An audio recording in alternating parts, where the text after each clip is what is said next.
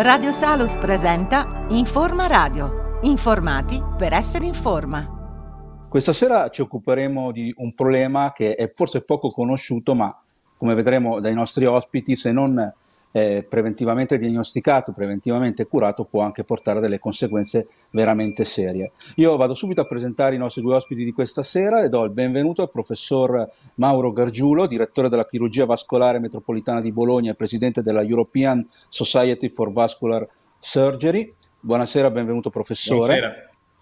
Buonasera a voi. E, e do il ben, benvenuto a Domenico De Paulis, Senior Business Director EMEA di Megtronic. Benvenuto Dino De Paulis. Buonasera, buonasera a tutti. Benissimo. Eh, io, inizio subito dalla parte eh, proprio medico-scientifica, quindi dal professor Gargiulo. Allora, le chiedo subito, incominciamo a descrivere esattamente che cosa si tratta eh, con la parola aneurisma. Beh, grazie mille, dottore. Questo è sicuramente un argomento, come lei ha detto, forse eh, un po' meno conosciuto al di fuori dell'ambito medico, molto conosciuto nell'ambito medico perché è una delle problematiche che possono affliggere pazienti e essere causa anche di un'evoluzione infausta per il paziente stesso nella evoluzione della lesione. Fondamentalmente è una dilatazione dell'aorta. L'arteria è, l'aorta è l'arteria più importante del nostro corpo che ha origine a livello del cuore, si porta giù nel torace, si porta nella zona addominale, più o meno a livello dell'ombelico, si divide in due arterie che vanno rispettivamente nella gamba destra e nella gamba sinistra. La porzione di aorta, diciamo, che riguarda sia il torace che l'addome è la parte diciamo, che conduce sangue, ossigeno, nutrimento in tutte le realtà del nostro corpo, ovviamente partendo dal cuore fino ad arrivare a livello degli arti inferiori. Quello che può succedere quando parliamo di aneurisma è che l'arteria si dilata, diventa, diciamo, aumenta il proprio diametro ed è come un palloncino in cui noi soffiamo dentro. All'aumentare del diametro si assottiglia la parete del vaso e assottigliandosi la parete del vaso si crea un rischio di cedimento della parete. Il cedimento della parete in quella che è la struttura portante del sangue del nostro corpo può essere ovviamente causa di una rottura della orta e quindi anche di una emorragia che talvolta, anzi direi nella stragrande maggioranza dei casi, è fatale per il paziente.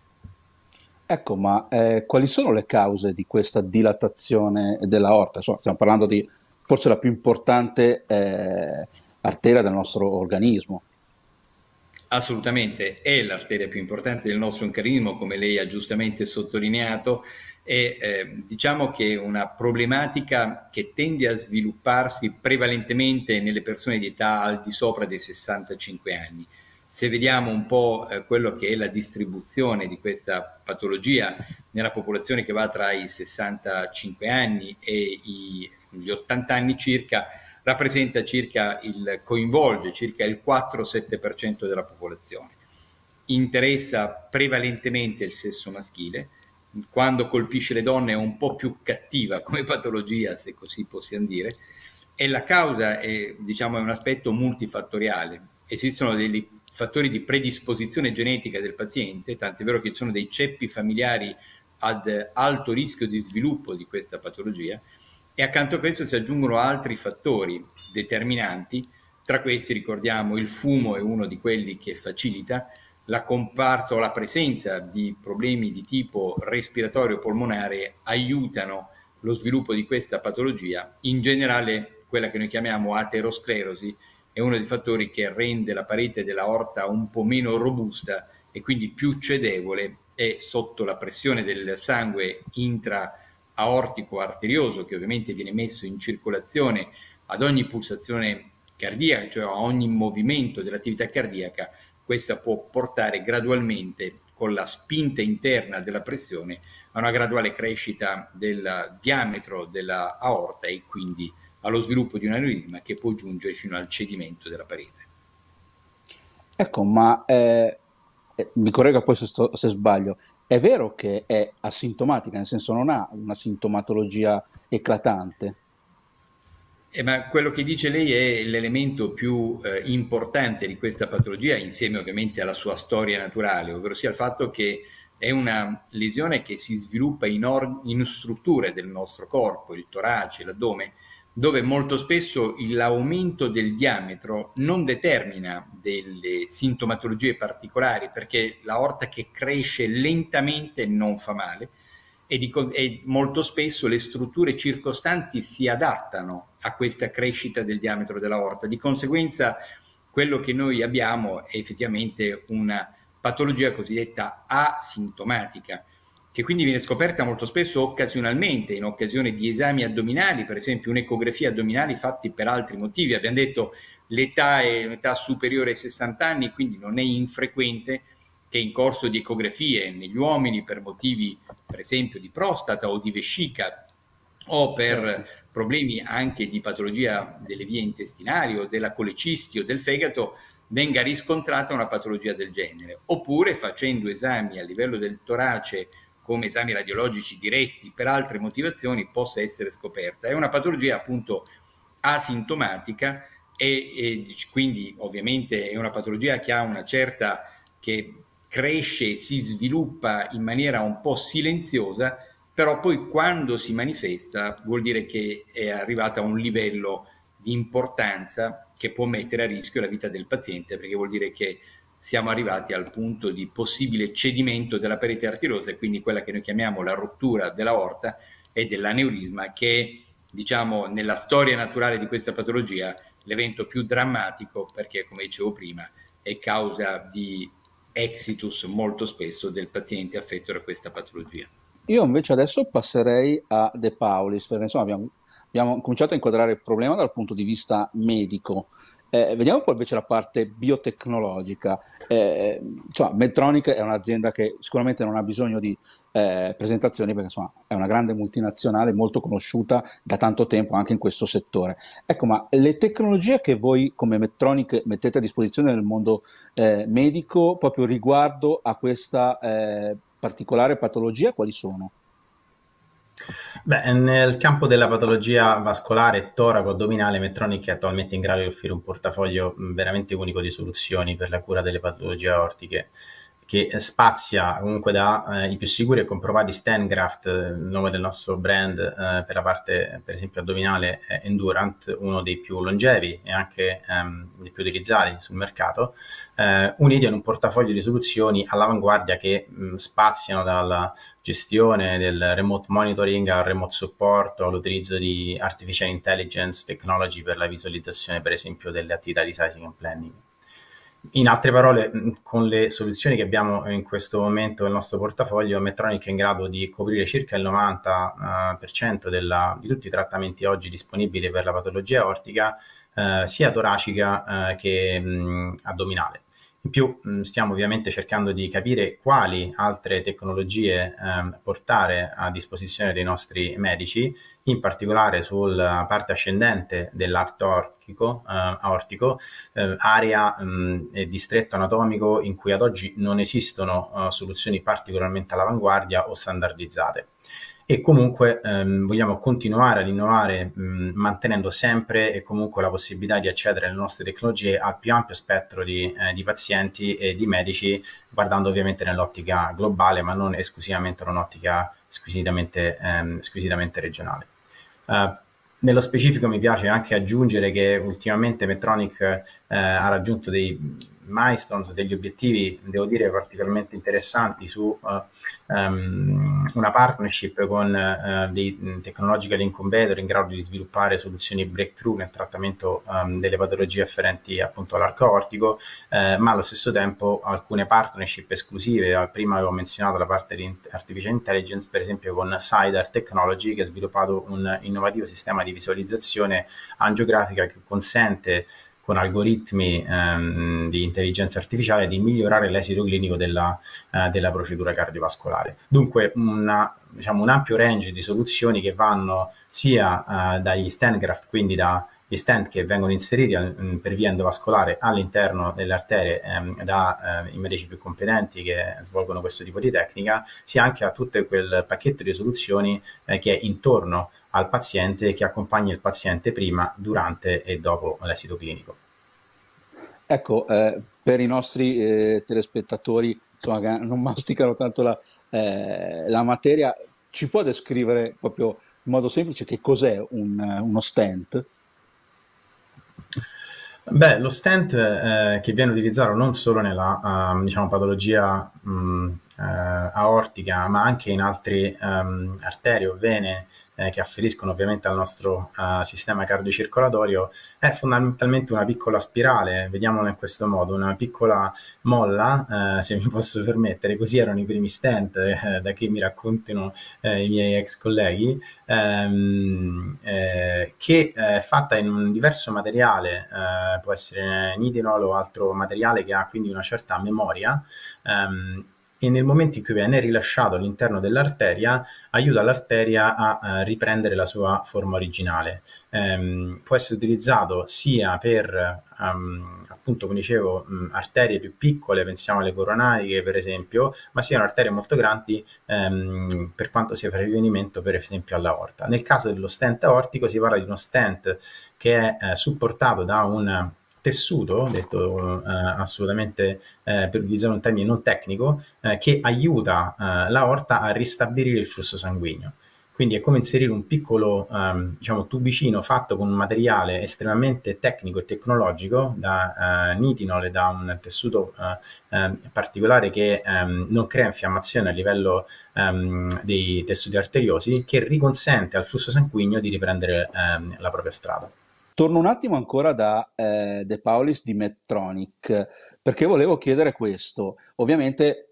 ci ha illustrato quali sono eh, i eh, device che eh, la vostra eh, azienda mette a disposizione del mondo medico-scientifico, però insomma dietro poi c'è tutta comunque una importante attività di eh, ricerca, formazione e divulgazione. Assolutamente. Um, e devo dire che uh, sono molto lieto di, eh, di, essere stato invitato in questa uh, um, intervista, dibattito, in questa trasmissione con anche con il professor Gargiulo, perché il professor Gargiulo rappresenta la comunità scientifica europea um, eh, più importante, eh, quindi l'ESVS, l'European Society of Vascular Surgery, con il quale Medtronic collabora da anni eh, con una proficua e bionivoca eh, collaborazione. Eh, il ruolo delle um, società cliniche um, è fondamentale per le industries, quindi non solamente Medtronic ma anche le altre industries e le altre aziende che lavorano in questo campo, eh, in quanto um, il connubio tra queste due entità, quindi l'industria e eh, le società clinico-scientifiche, mette a disposizione um, dei medici, degli operatori, dei professionisti che si affacciano uh, a questa um, disciplina, cioè alla chirurgia vascolare, un set e un'offerta di formazione, di um, education e training, devo dire, senza precedenti. Oggi, eh, su questo mi sento anche, come dire, di chiedere um, un commento al professor Gargiulo, oggi eh, siamo in grado di seguire un fellows, quindi un, um, o comunque un young trainee, un, un, un giovane um, chirurgo vascolare che sta facendo il percorso di um, specializzazione sin dall'inizio con un supporto continuo che va da uh, supporto clinico-scientifico e quindi al supporto all'attività appunto congressuale uh, fino al supporto tecnico, cioè alla formazione hands-on training uh, che lo coadiuvano nell'utilizzo delle tecnologie che noi mettiamo a disposizione. E devo dire che questo connubio funziona molto bene. Ecco, io adesso torno invece dal professor Gargiulo. Eh, abbiamo insomma inquadrato qual è ovviamente la patologia, insomma, ci ha spiegato anche molto bene eh, quelli che sono i caratteri eh, fondamentali le caratteristiche principali della malattia. A questo punto ovviamente viene da chiedere, ma la terapia qual è? Beh, direi che eh, la terapia già il dottor De Paulis, e anche a me fa molto piacere essere qui con lui ehm, è una terapia che eh, oggi come oggi si avvale di una, vola, di una nuova tecnologia, il dottore Paoli se ne ha già accennato per quello che è la possibilità diciamo, di eh, ridurre il trauma nei riguardi del paziente, nello stesso tempo garantendo l'efficacia del trattamento. Questo cosa significa esattamente? Significa che la chirurgia vascolare, grazie alle industries, quindi per quello, ripeto, al di là del piacere personale e il piacere di poter condividere con eh, il dottor De Paulis per il ruolo che lui ha a livello internazionale su un'azienda di grande peso come può essere la Metronic, eh, diciamo, abbiamo, si è sviluppato in questi ultimi anni un'evoluzione tecnologica nell'ambito della chirurgia vascolare proprio nel trattamento della patologia aortica. Siamo andati da quello che era eh, l'utilizzo del bisturi convenzionale a livello addominale, che ancora resta un'ipotesi di trattamento, ovvero sia un'incisione lì dove eh, è possibile eh, diciamo, intervenire chirurgicamente in maniera storica, se così possiamo dire, con una ricostruzione della orta, che significa che nella zona dilatata noi sostituiamo la zona dilatata con un uh, tubo che è un tubo di materiale protesico, come l'ha descritto eh, precedentemente il dottor De Paulis, in cui noi artigianalmente attacchiamo la protesi a monte a valle in modo tale da escludere l'aneurisma. Questa è la modalità classica che noi utilizziamo nel trattamento dal 1964 circa. Però negli ultimi anni, significa dall'ultima parte degli anni 90, è partita quella che è stata un'evoluzione che ha cambiato radicalmente il trattamento degli aneurismi. Oggi come oggi il trattamento viene fatto, come suol dire, per via endovascolare, ovvero sia in maniera meno traumatica,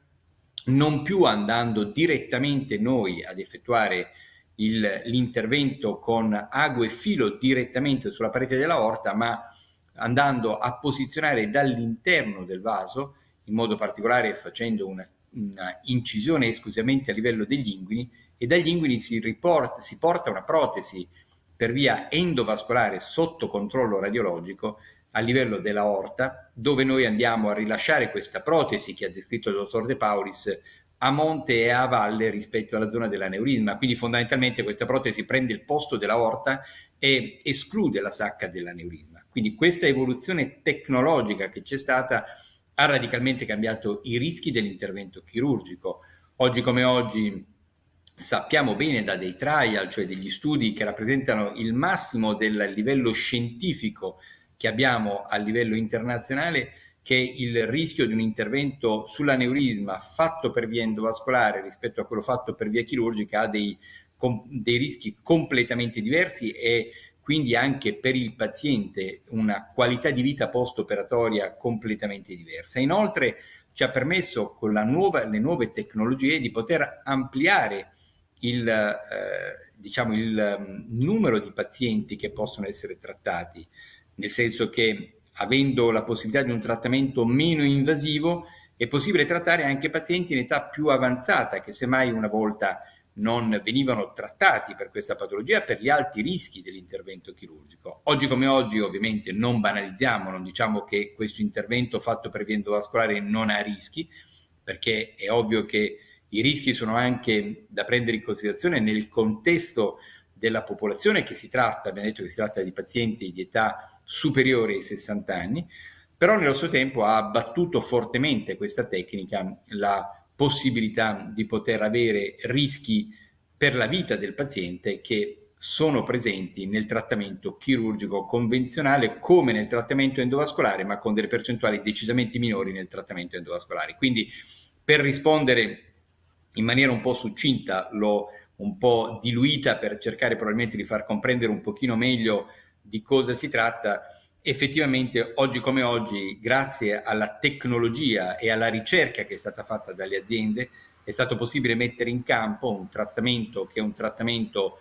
endovascolare meno invasivo. Siamo di fronte a delle protesi di quarta, quinta generazione che ci danno quindi delle eh, tranquillità di trattamento con dei risultati a breve, a medio e a lungo termine, cioè negli anni decisamente durevoli e questo fa sì che ovviamente eh, in questo tipo di trattamento, oggi come oggi, la, ehm, diciamo, l'intervento dei chirurghi vascolari e il, ehm, le possibilità che i chirurghi vascolari eh, possono dare ai pazienti sono sicuramente delle possibilità ben diverse rispetto a quelle che avevamo negli anni 70, 80, 90 e quindi diciamo fino a, a circa 20 anni fa. Quindi il trattamento oggi è un trattamento fattibile, eh, che è efficace e che ha dei rischi effettivamente ridotti rispetto a, decisamente ridotti rispetto a quello che è il trattamento chirurgico che facevamo una volta. Quando si ecco, tratta ma... un aneurisma, e mi fermo poi subito dopo perché questo è un altro aspetto importante, perché sennò può passare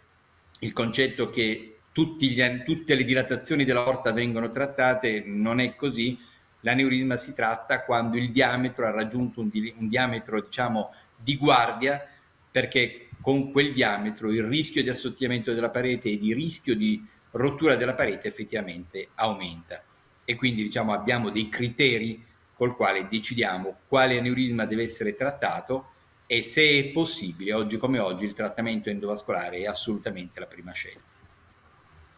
Ecco, la stavo interrompendo perché poi la domanda poi che viene spontanea, la prossima domanda è, ma è possibile in qualche modo prevenirlo, il nanurisma? Questa domanda ovviamente è una domanda fondamentale, oggi come oggi tutta la medicina, come lei mi insegna, eh, perché ha ovviamente a che fare con vari professionisti, con varie aziende, è rivolta verso la prevenzione delle patologie, quindi molto si sta facendo sulla prevenzione delle patologie.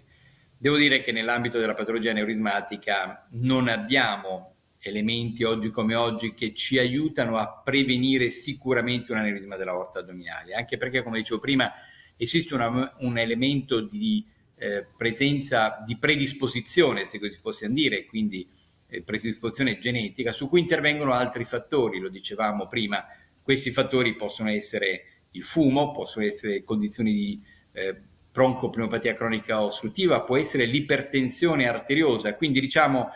diventa per poter prevenire oggi come oggi l'aneurisma possiamo dire che nei pazienti che possono avere una predisposizione che nasce molto spesso anche da una familiarità, dobbiamo evitare di mettere al di sopra di questa familiarità quei fattori di rischio come possono essere appunto il fumo, l'ipertensione che in qualche maniera possono accentuare, accelerare l'evoluzione di un diametro in senso di crescita dell'aorta in presenza di fattori di rischio eh, di tipo genetici, quindi di predisposizione dei nostri pazienti. Quando poi si parla con i pazienti, molto spesso l'elemento che i pazienti chiedono giustamente è se esistono dei farmaci o se esiste qualcosa per far sgonfiare questo aneurisma, cioè troviamo normalmente l'aorta addominale è una aorta che ha un diametro che oscilla intorno ai 2 cm, 2 cm e 2 nei pazienti maschi dell'età sopra i 60 anni. Ovvio che se noi abbiamo un diametro di 4 cm, spesso il paziente dice ma non possiamo riportarlo ai 2 cm?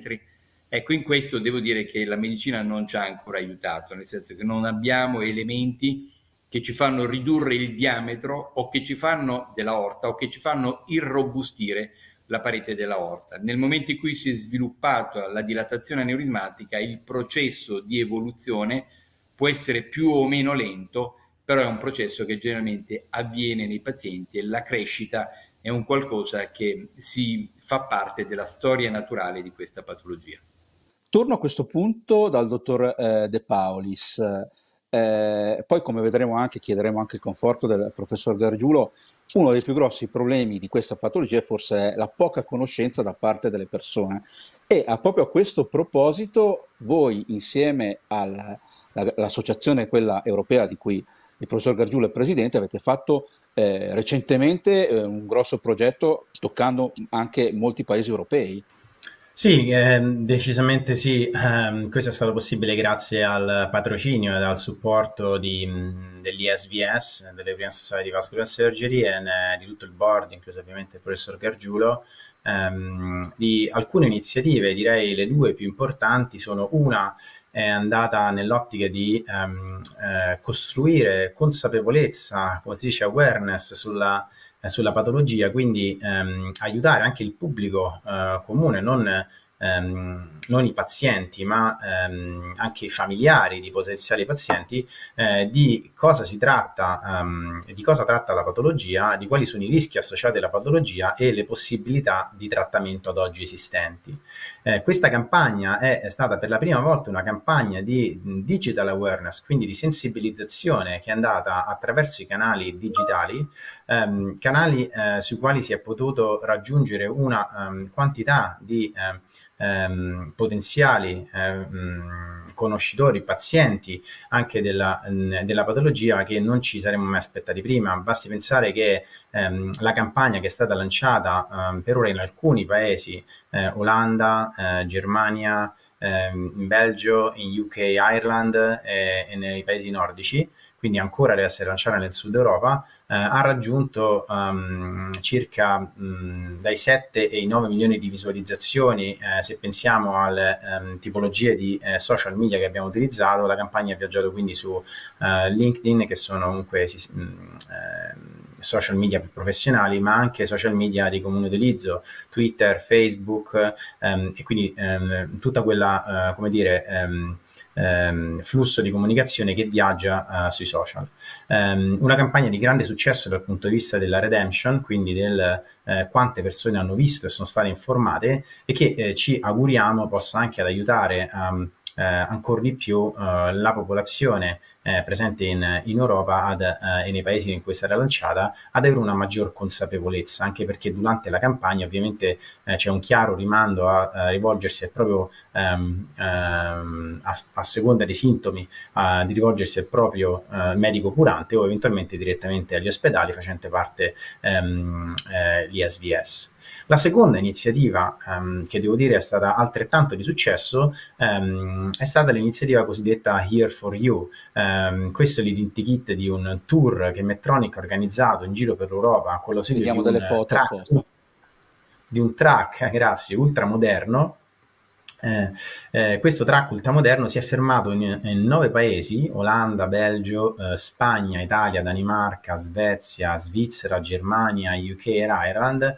eh, coinvolgendo oltre 900 professionisti de- del settore healthcare, eh, per un totale di circa eh, 6 milioni di persone raggiunte per ciò che riguarda il contatto di comunicazione. Um, l'obiettivo è stato quello di sensibilizzare medici e pazienti nei nuovi trattamenti ovviamente della, dell'aneurisma aortico addominale um, e uh, in diversa maniera anche a seconda delle opportunità che eh, ci sono state fornite dalle società cliniche nei vari paesi dove il track si è fermato. E quindi in alcuni di questi eh, per esempio c'è stata la possibilità di svolgere eh, per esempio all'interno del track insieme alla società um, vascolare spagnola eh, dei veri e propri um, um, diciamo, uh, controlli. Eh, quindi la campagna di sensibilizzazione ha visto circa in due giorni e mezzo, se non ricordo male, 1400 pazienti visitati, ovviamente uomini sopra i 60 anni, in un'area geografica, per esempio, della Spagna, che è il centro della Spagna, centro-sud, eh, poco raggiunta eh, o comunque con una poca capillarità in termini di supporto ehm, al paziente, con l'individuazione di circa 45 aneurismi che, eh, come diceva appunto il professor Gargiulo, è in piena, ehm, come dire, in linea con quello che è la letteratura scientifica rispetto alla prevalenza della malattia, ma questo ovviamente ha dato la possibilità di salvare 46 vite. Allo stesso modo ehm, in altre realtà, come per esempio in Italia, ehm, dove eh, queste tipologie di screening eh, all'interno del track non è stato possibile realizzare per legislazione vigente, eh, si è utilizzare il track ehm, come un vero e proprio laboratorio di training ed education, dove young fellows, trainers, specializzandi, ma anche ovviamente professionisti del settore sanitario non medici, come per esempio i, ehm, gli infermieri, hanno potuto svolgere lezioni di training ne, non solo sulla patologia, ma anche sulla tecnologia esistente. Quindi anche con l'ausilio di simulatori um, um, si è creato due postazioni nel quali eh, i giovani medici, per esempio vascolari, hanno potuto simulare l'impianto endovascolare ehm, delle varie tecnologie che oggi sono disponibili. Quindi abbiamo messo in campo anche una modalità eh, abbastanza creativa di fare formazione che è nata eh, dalla, eh, anche qui dal continuo confronto con eh, il professor Gargiulo, il board dell'SVS, la comunità scientifica, anche a fronte di due anni di pandemia dove ehm, realizzare congressi è stato sempre mh, mm, molto complicato, c'è stata molta attività di training online e eh, siamo riusciti invece a portare eh, Medtronic e la tecnologia direttamente di fronte all'ospedale, quindi eh, spostandoci noi e non chiedendo ai medici di spostarsi. Ecco, a questo punto io torno invece dal professor Gargiulo perché insomma chiedo anche un parere anche a lui. Eh, eh, purtroppo eh, uno di questi problemi, come dicevamo appunto col dottore Paulis, è la scarsa conoscenza di questa malattia tra la popolazione normale.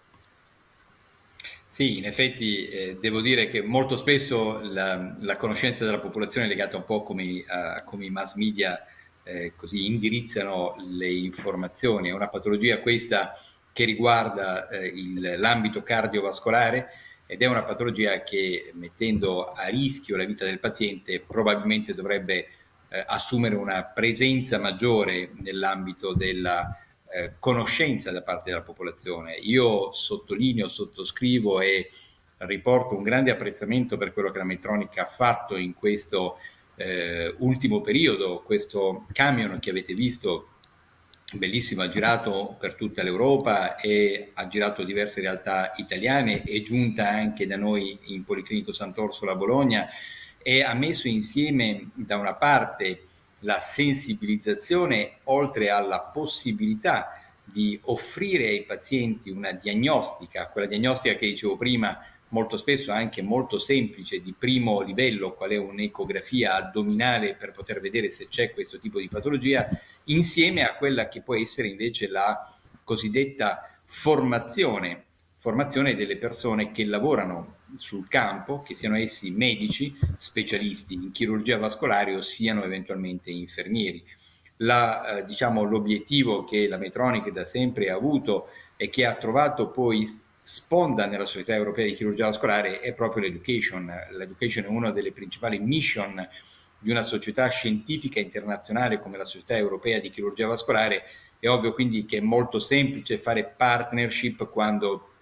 ci si trova dall'altra parte in un'azienda che ha lo stesso tipo di, diciamo, di obiettivo. Di conseguenza la, l'aspetto di educazione nei riguardi dei medici deve andare, che ormai ha raggiunto, scusatemi, un livello molto importante, le capacità tecniche dei chirurghi vascolari sono veramente di altissimo profilo oggi come oggi, quindi abbiamo una preparazione sanitaria e c'è a mio parere un certo squilibrio rispetto alla conoscenza della patologia al di fuori dell'ambito sanitario, certamente nell'ambito sanitario molto conosciuta, molto conosciuta dai medici di medicina generale, molto conosciuta da colleghi cardiologi.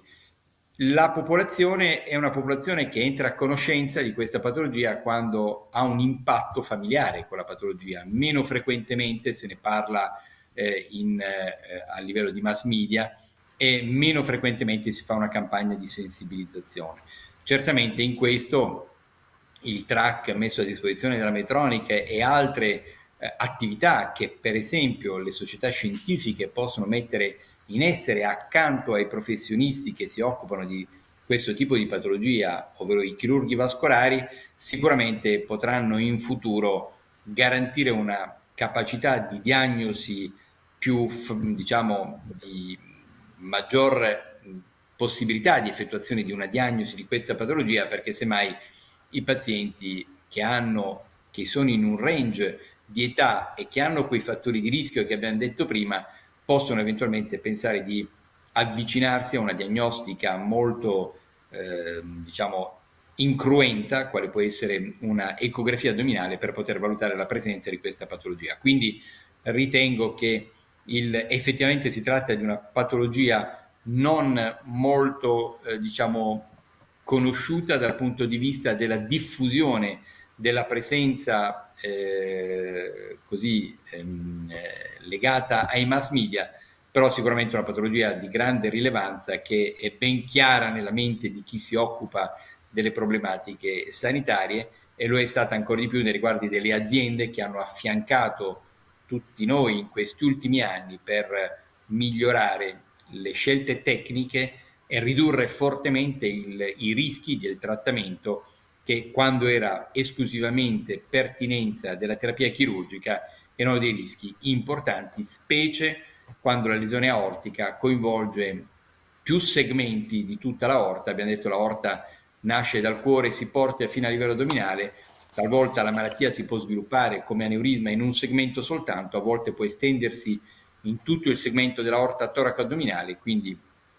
a questa estensione corrispondeva anche un rischio maggiore dal punto di vista chirurgico. Oggi come oggi la tecnologia che le aziende, tra queste la Medtronic, ci hanno offerto e ci stanno offrendo, certamente ci aiutano molto e aiutano molto i nostri pazienti.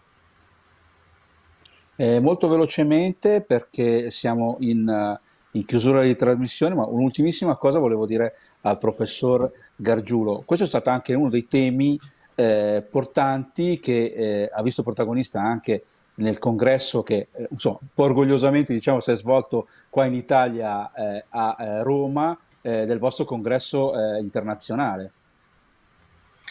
Sì, abbiamo avuto il piacere di poter avere eh, durante la mia presidenza quest'anno, esattamente due settimane fa, il congresso annuale della Società Europea di Chirurgia Vascolare a Roma. È stata un'occasione per poter mettere intorno al tavolo tutti i chirurghi vascolari europei di maggior rilevanza scientifica e di poter mettere intorno a loro le aziende che si occupano delle varie patologie vascolari, tra queste la patologia ortica. La Metronic è stato un elemento importante nello sviluppo delle progettualità anche che sono avute all'interno della, del congresso, anche con la presenza di sessioni anche qui di education, che è un elemento che è stato offerto ai nostri giovani chirurghi vascolari, i quali oggi come oggi hanno necessità di abbeverarsi, se così possiamo dire, utilizzando un termine poco scientifico, sia alle scuole di chirurgia vascolare a cui appartengono, sia alle tecnologie che oggi come oggi le aziende ci mettono a disposizione e la cui capacità evolutiva è veramente stata dimostrata negli ultimi anni in maniera spettacolare e, ripeto, con una garanzia nei riguardi del risultato e del successo clinico per i pazienti che è cresciuta esponenzialmente a tal punto che oggi come oggi gli aneurismi dell'aorta addominale nei paesi diciamo del nord Europa così come in Italia nei paesi nel, nelle realtà italiane che si occupano di questo tipo di patologia a 360 gradi rappresenta il trattamento, il trattamento endovascolare rappresenta il trattamento più utilizzato che raggiunge l'80-85% del, eh, dei trattamenti che vengono effettuati a livello della aorta. Quindi diciamo questa partnership è stata fondamentale ed è fondamentale, penso lo sarà ancora perché la tecnologia evolve, evolverà sicuramente per poter garantire il risultato del trattamento per i nostri pazienti di una patologia che ha ad alto rischio per la vita del paziente stesso. Benissimo, siamo giunti alla fine della nostra trasmissione. Io ringrazio i nostri due ospiti per essere stati con noi, ringrazio il professor Mauro Gargiulo, ripeto, direttore della chirurgia vascolare metropolitana di Bologna e presidente della European Society for Vascular Surgery. Grazie ancora professore. Grazie mille lei. Eh, ringrazio il dottor Domenico De Paulis, Senior Business Director EMEA di Medtronic. Grazie ancora. Grazie a voi per l'opportunità. Io come sempre in finale di trasmissione vi do appuntamento alla settimana prossima per la prossima puntata, ma vi ricordo sempre di visitare i nostri siti web, il nostro sito web di informazione medico-scientifica www.tecnomedicina.it e il sito della nostra trasmissione www.informativo.it. Grazie a RBM Group e come sempre in finale di trasmissione auguro a tutti buona salute. Radio Salos vi ha presentato Informa Radio, una produzione RBM Group.